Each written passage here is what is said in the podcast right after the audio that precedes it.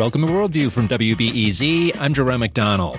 Nobody made bigger headlines in the Michigan primary than Rashida Tlaib. She's on the cover of the New York Times today, the winner in a crowded field on the Democratic side in the 13th Congressional District. Rashida runs unopposed in November. This will make her the first Muslim woman in the U.S. Congress, and she's also going to be the first Palestinian American in Congress. Rashida ran on a platform of a $15 minimum wage, Medicare for all, and abolish ICE. Congratulations on your victory, Rashida Tlaib. Nice to have you. Thank you so much for having me. Tell me a little uh, about your history here because you are the eldest of 14 children, and I was curious. You went to law school and then you decided to get into politics. Is that, what what happened? It doesn't seem like the most lucrative thing you could have done. No, I mean I think you know after college I started working at a civil rights organization and then various uh, nonprofit human services agencies like Access, which is the largest American uh, human services agency in the country. I started getting really active on a number of social justice fronts and then decided to go back to school. I was w- still working full time and started taking classes on the weekend and got my law degree. And then that led me to meeting a, a man by the name of Steve Tobocman, who is currently a, uh, was uh, at that time a state representative. Uh, he, you know, mentored me. Also, uh, went to a diversity training uh, that I was doing and said, you know, why don't you come work for me? I'm, I'm now the majority floor leader. I wasn't convinced uh, to come on board right away until he said, I'll come and teach you how to kill a bill. I said, Well, that sounds more attractive to me. and so, uh, you know, they had all kinds of bills at that time. I mean, probably 82 anti immigrant bills. I still remember it was 2007 and uh, from citizen check boxes on driver's licenses to trying to make English as a as the official language in the state. I mean, a number of what I call um, direct attack on on my neighbors and on on the families that um, surround me. So he. Um, you know, started putting the seed in and said, "What are you going to do in two years?" Because I'm term limited. And I said, "Probably go back to the nonprofit sector." And he said, "No, why don't you run for this seat and uh, you know become a state representative?" And I said, "Ah, uh, I'm not going to sell out. And he said, Are you calling me a sellout? And I said, No, but it's just something that I, you know, didn't see it until um, one of my dear friends, uh, Shelly, who uh, works at ACLU Michigan, said, People like us never think about running for office, and that's the problem. And as soon as she said that, a light bulb went in my head. And I said, I got to do this. So it, it's a remarkable story because, you know, Steve Tobocman is of Jewish faith. I'm of Muslim faith we made history with you know leaning on each other, and we did it again uh, this time around in electing the first Muslima in this in, in Congress. I am actually not the first Palestinian American. Um, Justin Amash, who is also from Michigan, is currently a, a Palestinian American oh, serving in Congress. Now, um, what about the Michigan state legislature and your experience there? Did what did you learn? Uh, you as the first Muslim woman in the uh, Michigan legislature was there. Um, what did you learn about doing that? Well, I think, you know, for me, when I went there, yeah, you know, people tended to just say, oh, that's a Muslim girl. But it took action and took us, it took many, um, you know, months of gaining people's, um, you know, trust uh, beyond just, oh, that's the girl that made history, but, oh, she cares about environmental justice issues. She has a neighborhood service center. So it was mostly done through various actions, and and the work that I started doing started defining who I am beyond this kind of identity uh, politics that people try to bring in. Uh, and I, I'm so pleased because you know 109 of my colleagues, my first term, many of them, I would say 80 to 85 percent, had never met a Muslim before. And I think I've changed their hearts and minds through my public service work. Uh, I think I, I remember specifically one of them saying, uh, you know, I I'm not a um, you know I don't I don't really tend to lean towards uh, someone um, because of you know their identity or whatever, but something about you that I'm I'm really glad that you were the first, the first Muslim woman I've ever met, and uh, it made me feel very uplifted that uh, that person could say that and understand that yeah, there's more in common here on on our you know love and passion for serving people uh, that we can really build on. And uh, what I learned the most is that connection that we, you know, probably take for granted. I mean, we don't really realize just how disconnected we are. And when we do connect, how powerful it is and how it can uplift so many people. I'm talking with Rashida Tlaib. She just won the primary uh, for the Democrats in Michigan's 13th congressional district. And coming up in a few moments, we'll be talking about Turkey's economic crisis and how it could affect the rest of the world. Um, I wanted to talk with you a bit about uh, Black Lives Matter, something you support. You come from a predominantly African American district there in the 13th district. It was John Conyers' old seat. Um, what? Uh, uh, how did you come to support the Black Lives Matter movement, and why do you think people should? Well, I can tell you, growing up in Detroit, which is 85% African American, going to Detroit public schools all my life, my high school was majority African American, and what that means is my teachers, who some of them actually marched with Martin Luther King, some of them actually experienced uh, some of the hardship of uh, pre-civil rights movement, and I, those the, that lens that kind of experience that was shared with me you know yes i'm a, I'm a brown girl of you know pa- child of palestinian immigrants but it really set the tone of kind of a how what i wanted to do which was change people's lives to the better and seek out justice and my passion for um, making sure that people are protected and then are not being targeted based on their color of their skin their faith their ethnicity their sexuality and I can tell you, you know, I bring that passion and, and it's part of who I am as a Detroiter. Uh, when I push back against corporate greed, when I push back against corporate polluters, uh, all of that, everything I learned from, you know, what I call my elders uh, in Detroit, that comes with me in my service.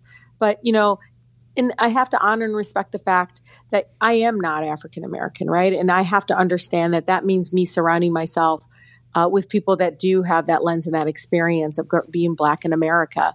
And, you know, Black Lives Matter is personal to me. I have seen over and over again my neighbors being solely targeted because of their color skin. I'm seeing the kind of militarization approach of local police and this um, kind of this us versus them instead of understanding that, you know, that approach is actually killing people and that the sense that, you know, African Americans are somehow uh, dispensable. Like I've heard somebody say that once, like, "Oh well," and I and I said, "Well, imagine that they were white, because if you imagine that they were white, maybe you wouldn't feel so dismissed by the fact that that person was choked to death, that that person died in jail because he wasn't given medication. Uh, you know, those are the kinds of things that." draw me to fight back and to work even harder. Uh, and I think even being Palestinian and watching my grandfather struggle in being considered second class in the country he was born in, uh, being told that he has to leave his homeland and being shot for not leaving his homeland and surviving and telling the story to me as his granddaughter about just how unfair it was and, and just how painful it was to feel less than. And so Black Lives Matter is about humanity. It's about recognizing and putting the mirror up in all of us and saying something is wrong here uh, when it comes to uh, police brutality in our country. Now, uh, there's a lot of people who are kind of indifferent to Black Lives Matter, and so are there some in the Arab American community there that you've thought could be more active and uh, see themselves more in the situation? Absolutely. I, I find that the younger generation uh, is much, much more. Uh, you know, open, like their hearts and their minds are open. They can kind of I don't know if it's social media era or they, they can feel or sense the injustice and how that relates to them being Arab in America now. Uh, it, it, can it, it, there's a lot of similarities, but I loved when an African American Muslim brother said in a room that our 9/11 happened 500 years ago. And, and there was like almost a silence after that. But then the young people looked at him and said, okay, now we get it. So I know that the Arab American youth are resonating with the Black Lives movement, and and many of them are bringing their own movements along with that, and to support that movement to get you know for them to be able to do that work together. From the campaign to take on hate, which uh, Access is part of, there's been a lot of dialogue between uh, African American youth and Arab Americans. And, you know, I want to be able to support that and uplift them uh, as they try to push back against the hate. I'm talking with Rashida Tlaib. She just won the 13th congressional district primary in Michigan, and she will be the next uh, representative for the 13th congressional district because she runs unopposed in the November election. I wanted to ask you about um, socialism and democratic socialism. Uh, you ran on a platform of a $15 minimum wage, Medicare for all. Um, everyone kind of says, "Oh, Rashida Tlaib, she's the democratic socialist." What what does that mean to you? Well, I, you know, and I don't know if people knew, like, you know, trying to to to, to focus on identifying me as a certain, oh, I'm part of this party. I'm, part, I'm you know, I'm a member of the League of Women Voters, NAACP, uh, the Michigan Democratic Party, and all this stuff. I'm for humanity, for universal health care, for uplifting people out of poverty. I truly believe uh, when people ask me, you know, what do you think is the ultimate goal as a member of Congress? And I tell them that every single member and child in the 13th congressional district has a right to thrive, has a right to live in a just, equitable society. And I can tell you, DSA has been an instrumental partner in pushing back against the big corporate tax breaks that are given given to corporations right here in the 13th congressional district. I mean, I've witnessed what the shifting of our public dollars into a hockey stadium for a billionaire and how we closed over close to over 50 schools right here in Detroit. And one of my school uh, cities in the 13th actually lost their school district. They have no school district. But then we sit there and shift those public dollars away from the needs of the families in the 13th into a for-profit hockey stadium that we don't we don't see the benefit of. Uh, many of my families don't even go to hockey games. I mean, that is, that imbalance and injustice injustice that happens. That's something that again that fuels me, and and that's how I ran. I ran on this. You know, this shouldn't be us versus them. This should be a win-win. This shouldn't be us focusing primarily on you know, for profit development while our schools are being defunded and while our kids are being in crowded classrooms of 45 or more. I think the thing most people probably know about you now is that you heckled the president in 2016, and it I ran. Know, on, and it, it, happened so many years ago. it ran yeah. uh, on television a million times every time you appeared.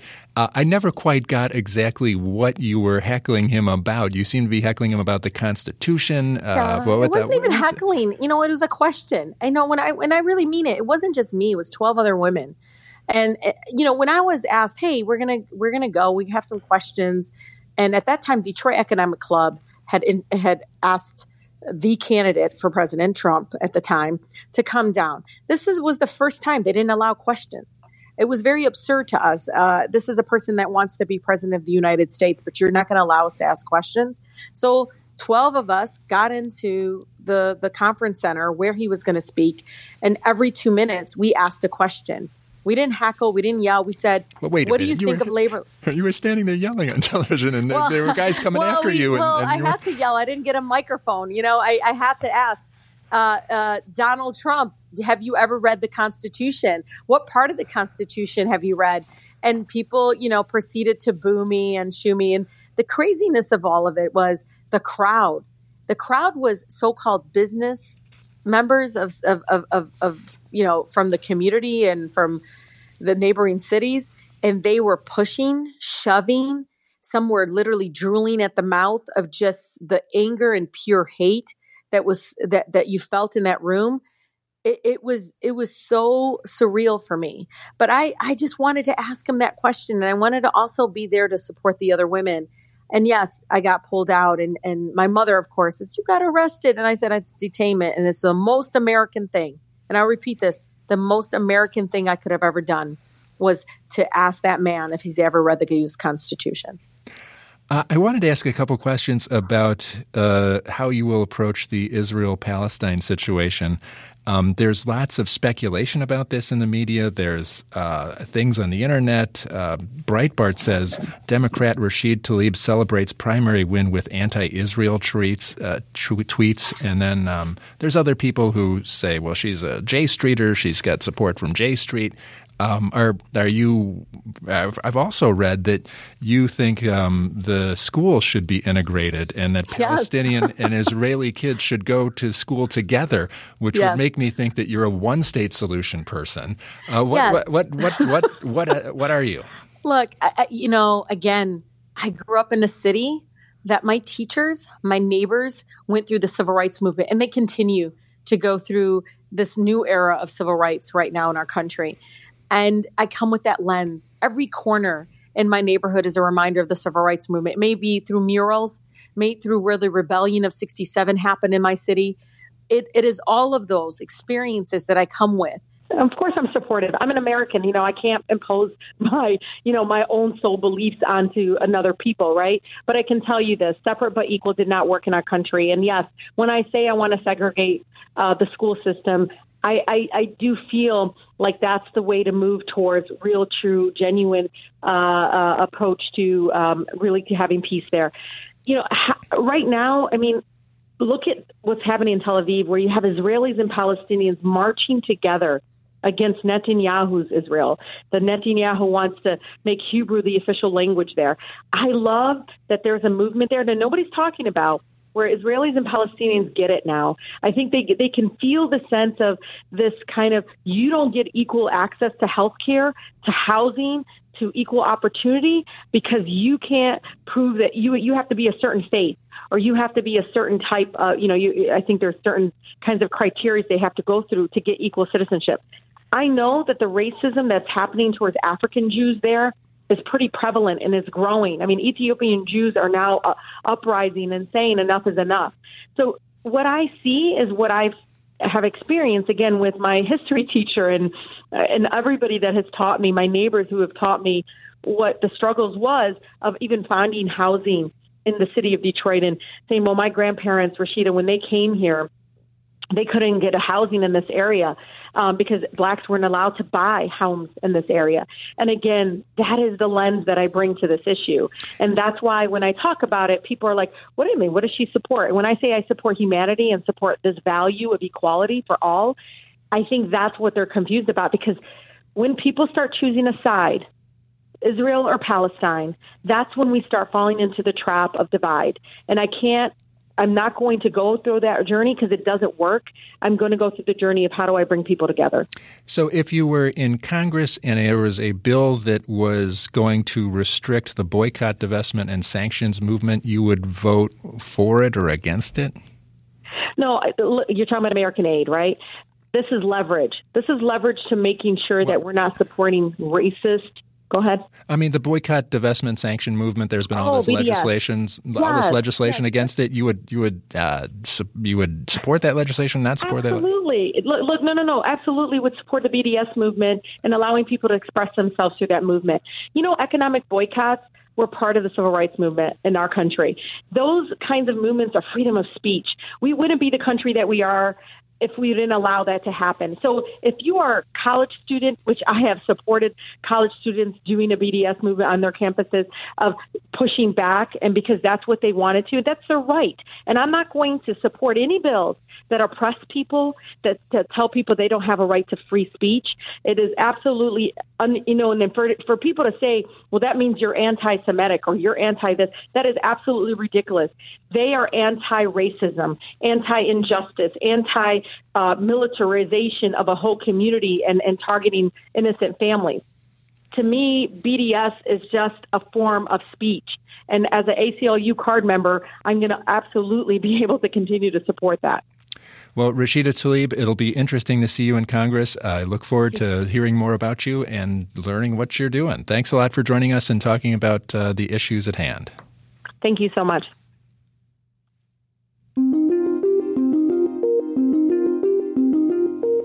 Coming up after the break, we'll talk about Turkey's economic meltdown and how it might affect the rest of the world. I'm Jerome McDonnell. You're listening to Worldview on WBEZ.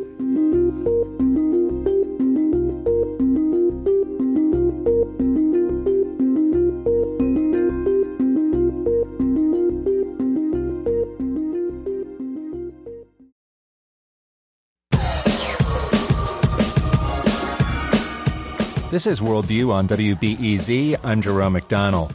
Turkey's crisis with the lira is giving everybody the shakes. The international community has looked at the economy there and is taking some pause.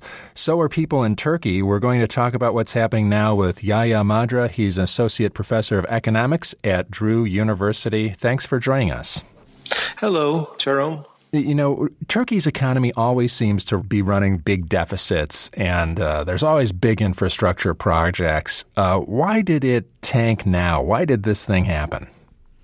Well, this is an uh, accumulated uh, process. Uh, Turkey has two uh, very important deficits. One is a trade deficit, and uh, that comes from the fact that Turkish economy is very dependent on energy that they need to import and also intermediary goods. It's a kind of an old import substitution industrialization legacy.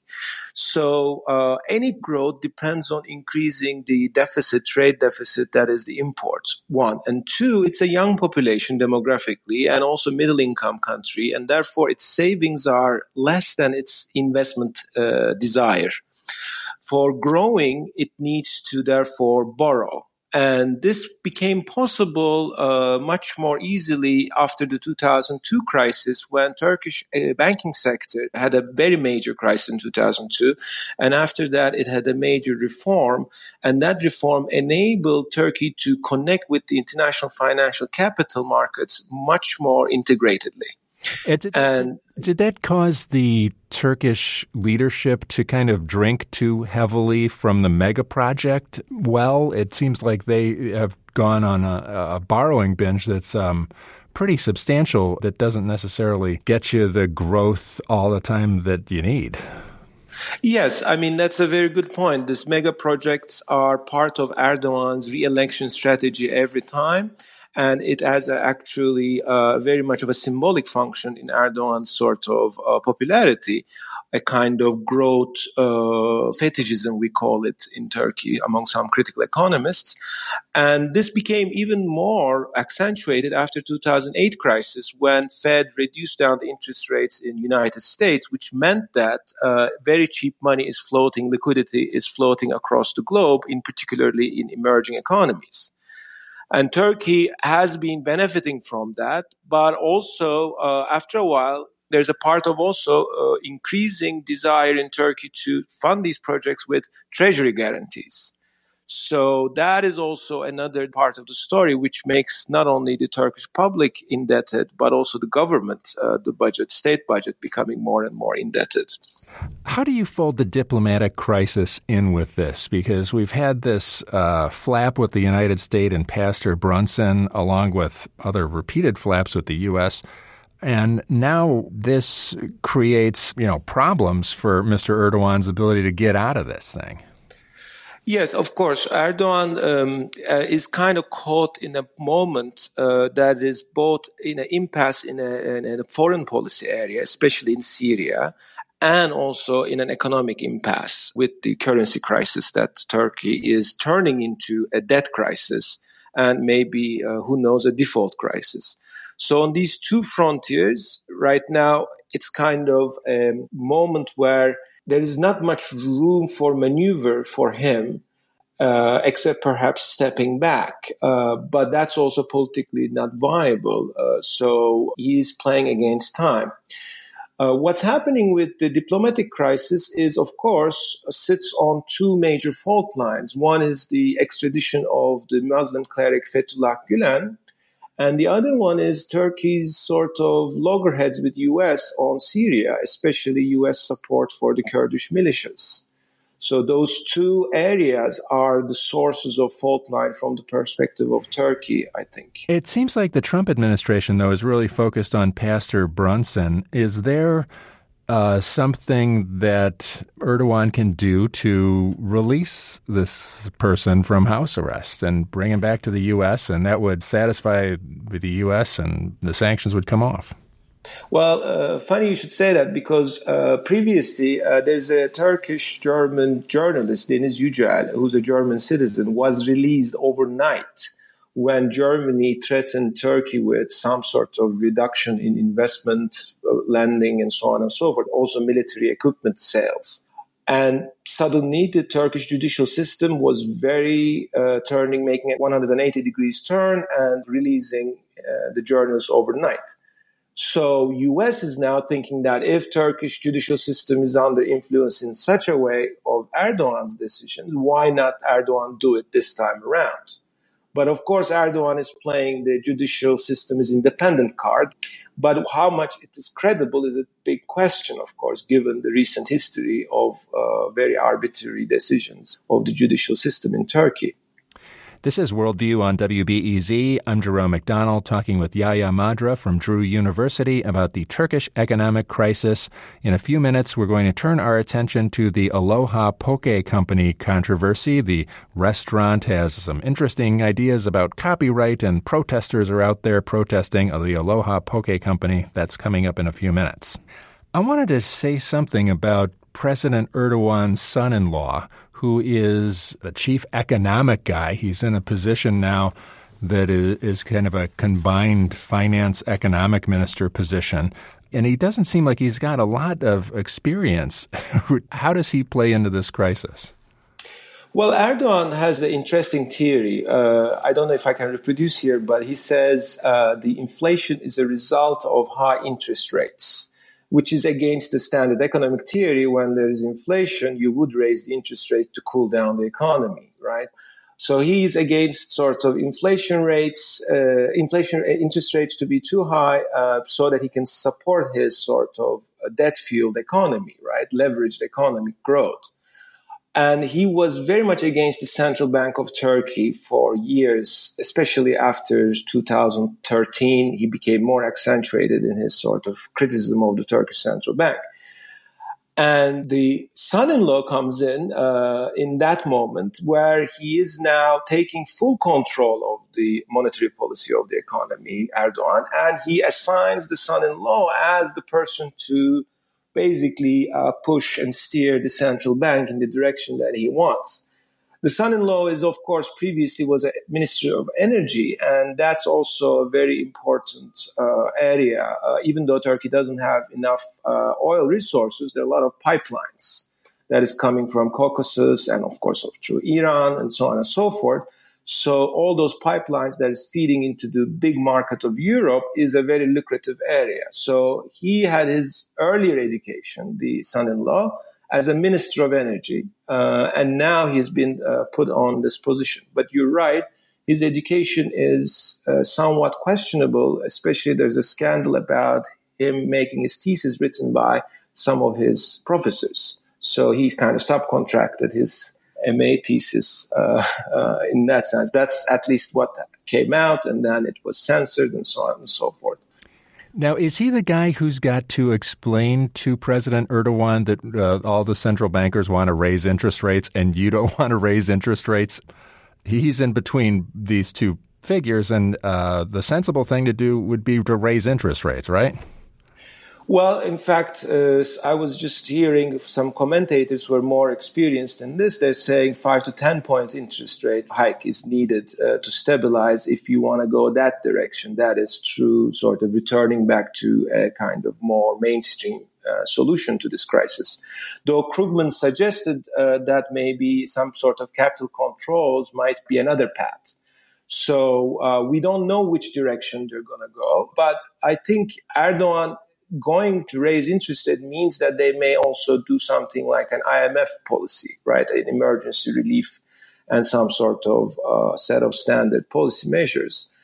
And that's a politically big no no for Erdogan because he kind of created his political capital by saying that we paid off IMF debt, we, are, we don't need IMF. Uh, and um, sort of a kind of an anti IMF discourse was very strong in Erdogan's political career. So um, he's in that sense in a certain impasse there, it seems. Well, where else could he go to borrow, do you think? Is somebody out there with a pot of money waiting to rescue him? Well, he uh, apparently contacted Russia, even though uh, Russian sources denied that he asked for money. But Russia doesn't have much money either. And even if they're going to give some money, Putin is going to give some money, they will ask concessions in Syria. Then Gulf states, uh, Gulf countries, uh, so Kuwait and Qatar seem to be reticent in providing. That's what I heard yesterday.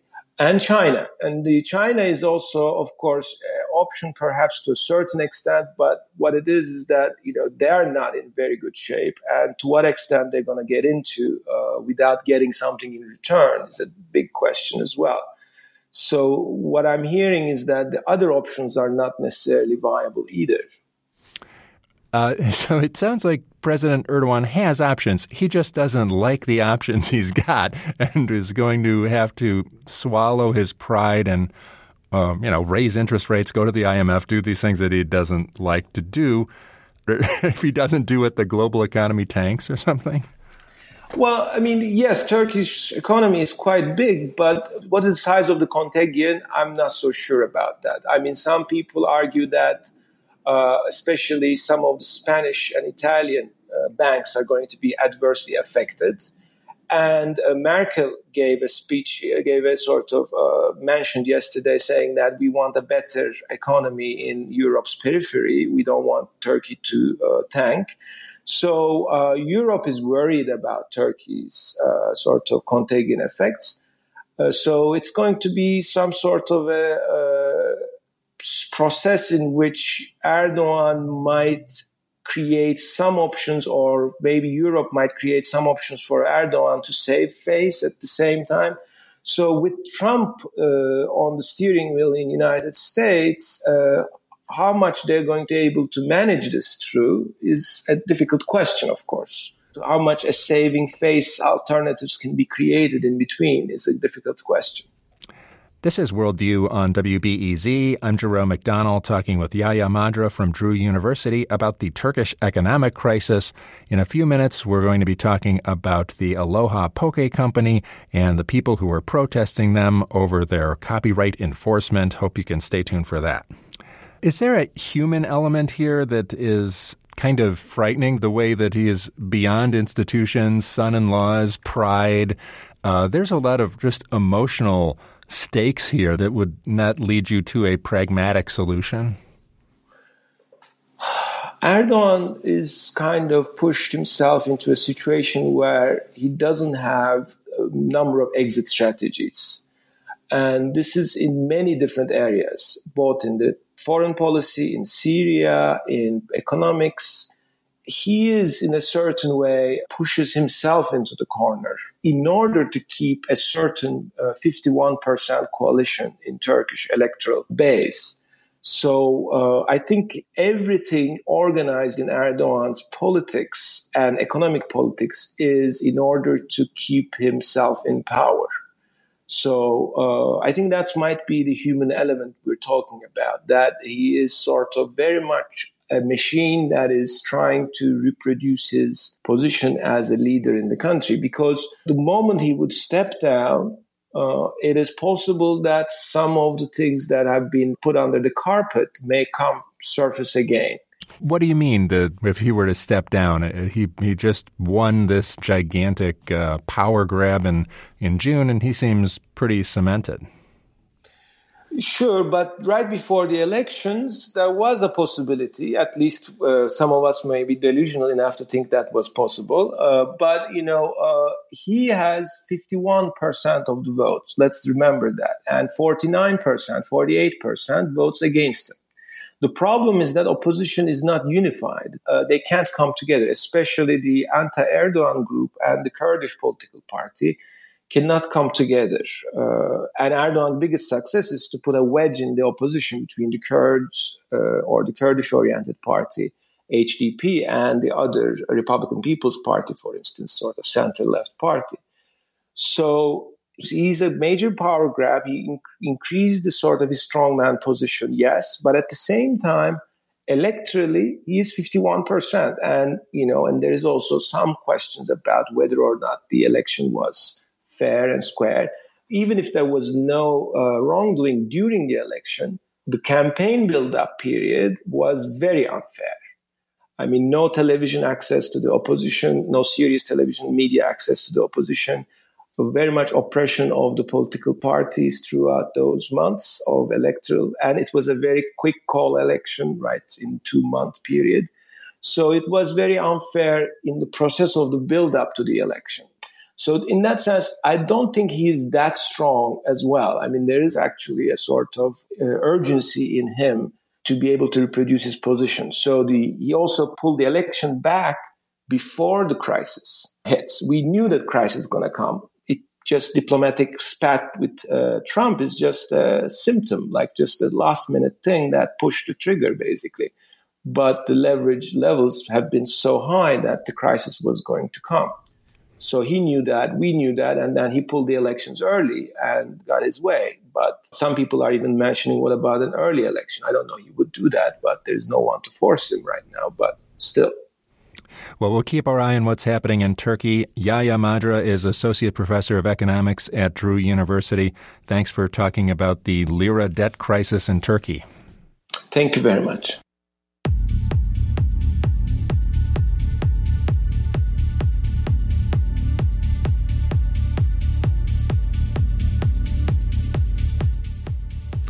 Coming up after the break, we'll talk about the controversy and the protests over the Aloha Poke Company. I'm Jerome McDonnell. You're listening to Worldview on WBEZ.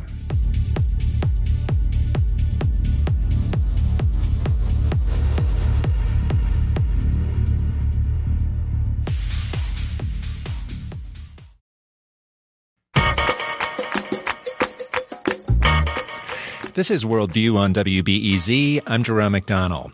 The Aloha Poke Company was founded in the West Loop. It's a fast food chain that serves poke, a traditional Hawaiian dish. Recently, the company sent out cease and desist letters to Hawaiian business owners to defend the Aloha Poke name, which is trademarked. Here's one of the business owners who got a letter and changed her name. My name is Tasha, and uh, my daughter Lehoku here, and we own um, Poke Pokestop now, uh, recently rebranded. Did so because of a letter that we received from Aloha Poke Company uh, back in May, saying that we should stop the use of the words Aloha and Aloha Poke because they own the rights to that.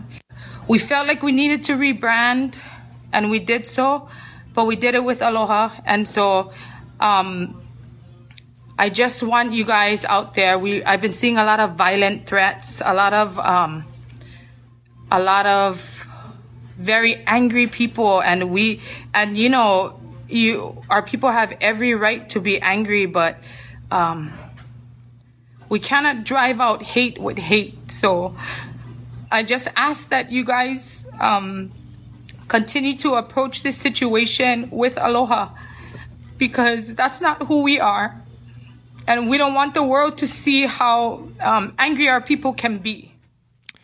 The letter that Tasha got claimed that the phrases aloha and aloha poke belong to the company and that any use of them by other businesses infringed on its federal trademark. Native Hawaiians were outraged that Aloha Poke Company, a company owned by non Hawaiians, would claim ownership over their language and culture.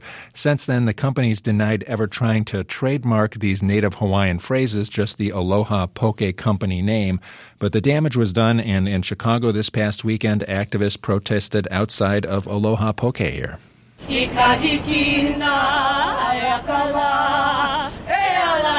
This side. Aloha.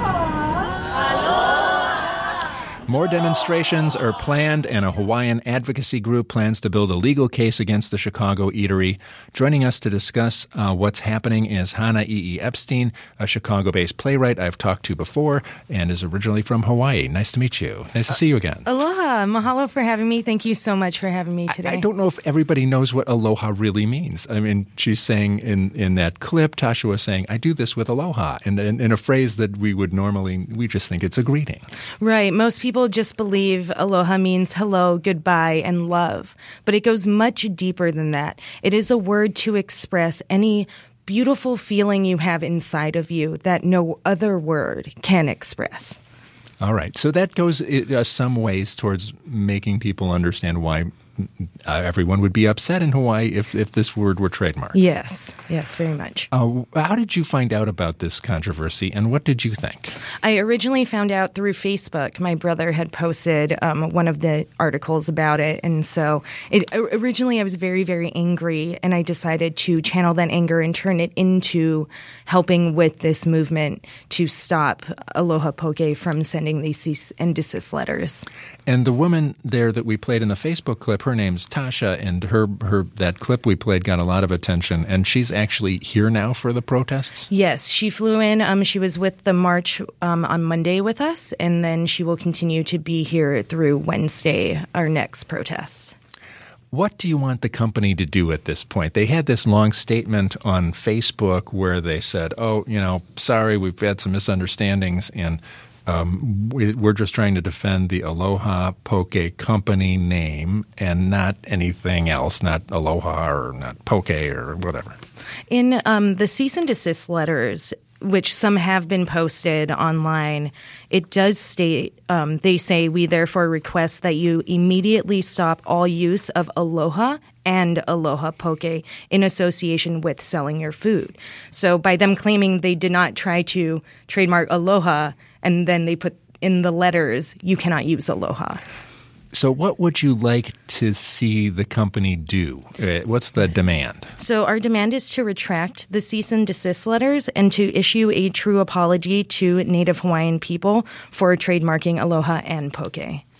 And the next uh, next protest is when? Is on Wednesday at 12:30 p.m. So tomorrow, 12:30 p.m. at the Fullerton location of Aloha Poke.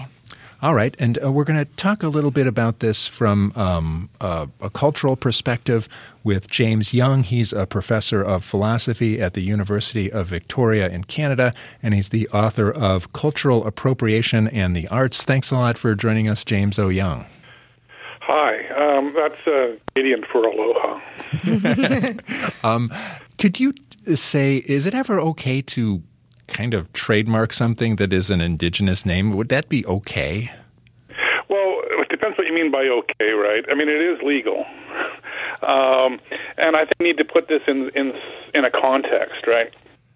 So essentially, you need to put it in a, a, an historical context, and, and that means going back a long way, I think. Um, so if you go back, and, and a long way, I mean, and this is the 16th century. So what happened in the 16th century, if you'll recall from your college history courses, is that if you're in England, um, the rich people start enclosing common land, right? What that, and because in that period of time, land was the primary source of wealth, and so they try to have exclusive control over it. What's happening now is that intellectual property is a primary source of wealth, and so naturally, of course, the rich are trying to get exclusive control over it. And unfortunately, the legal regime in the United States and most other countries allows them to get away with it. So it is, in fact, perfectly legal uh, to uh, trademark uh, a name or a word like aloha or poke. Now, the question is uh, you might want to ask is okay, is it legal? Is it moral? And uh, that's, of course, I think the, the important question here. And I think the answer to that is pretty clearly no. Um, I mean, for a start, I think, that I think that it is an attempt, just as people did in the 16th century, to take something that's in the public domain and, ex- and exert exclusive private rights over it. And that's just wrong. And it's and it's it, this is something that is not it, it shouldn't be the exclusive right of, of some individual or corporation. It's something that is in the public domain, and it's and that what they're essentially engaged in, if you want my take on this, is they're engaged in theft. They're they're stealing from the public domain. Now, uh, they, if they clarify things and they say, "Well, we, we made a mistake in that first letter, and we just want to have the Aloha Poke company name copyrighted. Can they own? Is it okay for them to own that? In your opinion?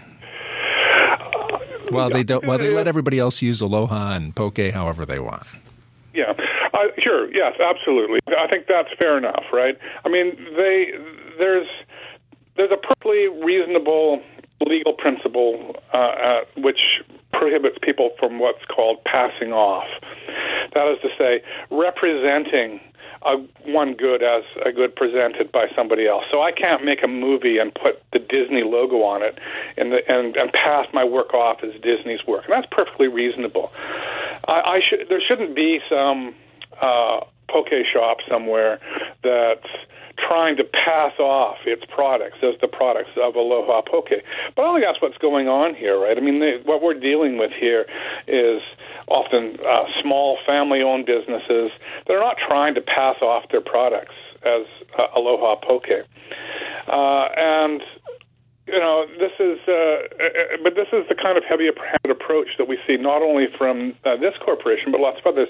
Starbucks is incidentally engaged in exactly the same behavior. Uh, a few years ago, there was a small coffee shop in Haida Gwaii. Um, uh, which is um, uh, a native community in uh, British Columbia. uh, which had a coffee shop called Haidabucks, and the, the the Starbucks Corporation stepped in and tried to stop that um, company or that shop from operating under that uh, that name. So you know, we're, this is this is you know very common kind of behavior. Um, and up to a point, it, it's okay, but nobody's going to be mistaking Haidabucks for Starbucks, right? Right. And, and, and similarly, no one's going to be mistaking some small family-owned uh, poke restaurant with, that just happens to have the name Aloha in the title or in its name right. for Aloha Poke, right? And and so I, I think that this is just an, a heavy-handed and illegitimate attempt to, as I said earlier, um, appropriate something from the public domain. James O. Young is a professor of philosophy at the University of Victoria. He's author of Cultural Appropriation and the Arts. And um, Hannah, I wanted to ask you particularly about how Hawaiians feel uh, it sounds like particularly dissed by this. When you read the Facebook comments, they are very vehement. And when we heard uh, Tasha's comments earlier, she was like, "Wow, people, there's a lot of anger here," um, and there is. how, where, uh, can you uh, articulate why Hawaiians get so darn mad about this?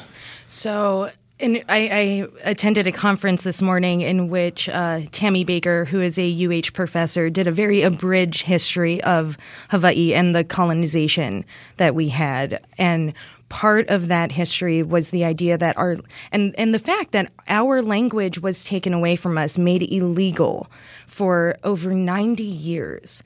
That we wouldn't wasn't able we weren't able to speak Hawaiian in schools until 1983 and that is by them trying to take our language by Aloha Poke saying you cannot use your language, it's very reminiscent of that feeling.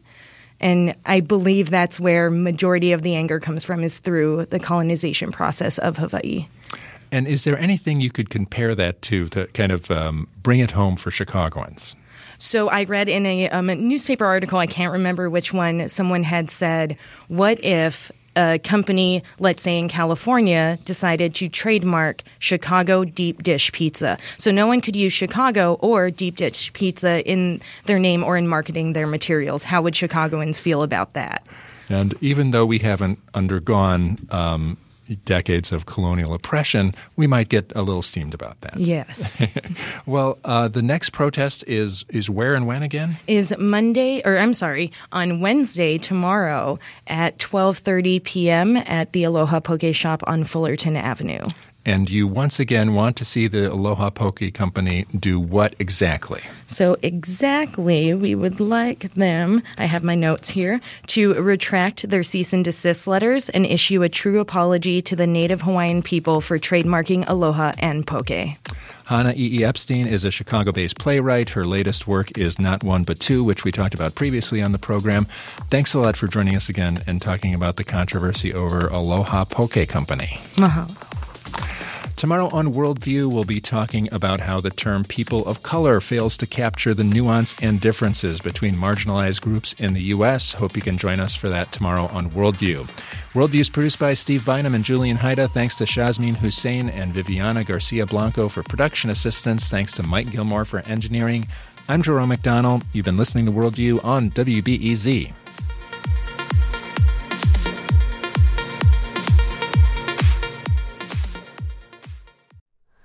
Hi, it's Terry Gross, the host of Fresh Air. We bring you in depth, long form interviews with actors, directors, musicians, authors, journalists, and more. Listen to our Peabody Award winning Fresh Air podcast from WHYY and NPR.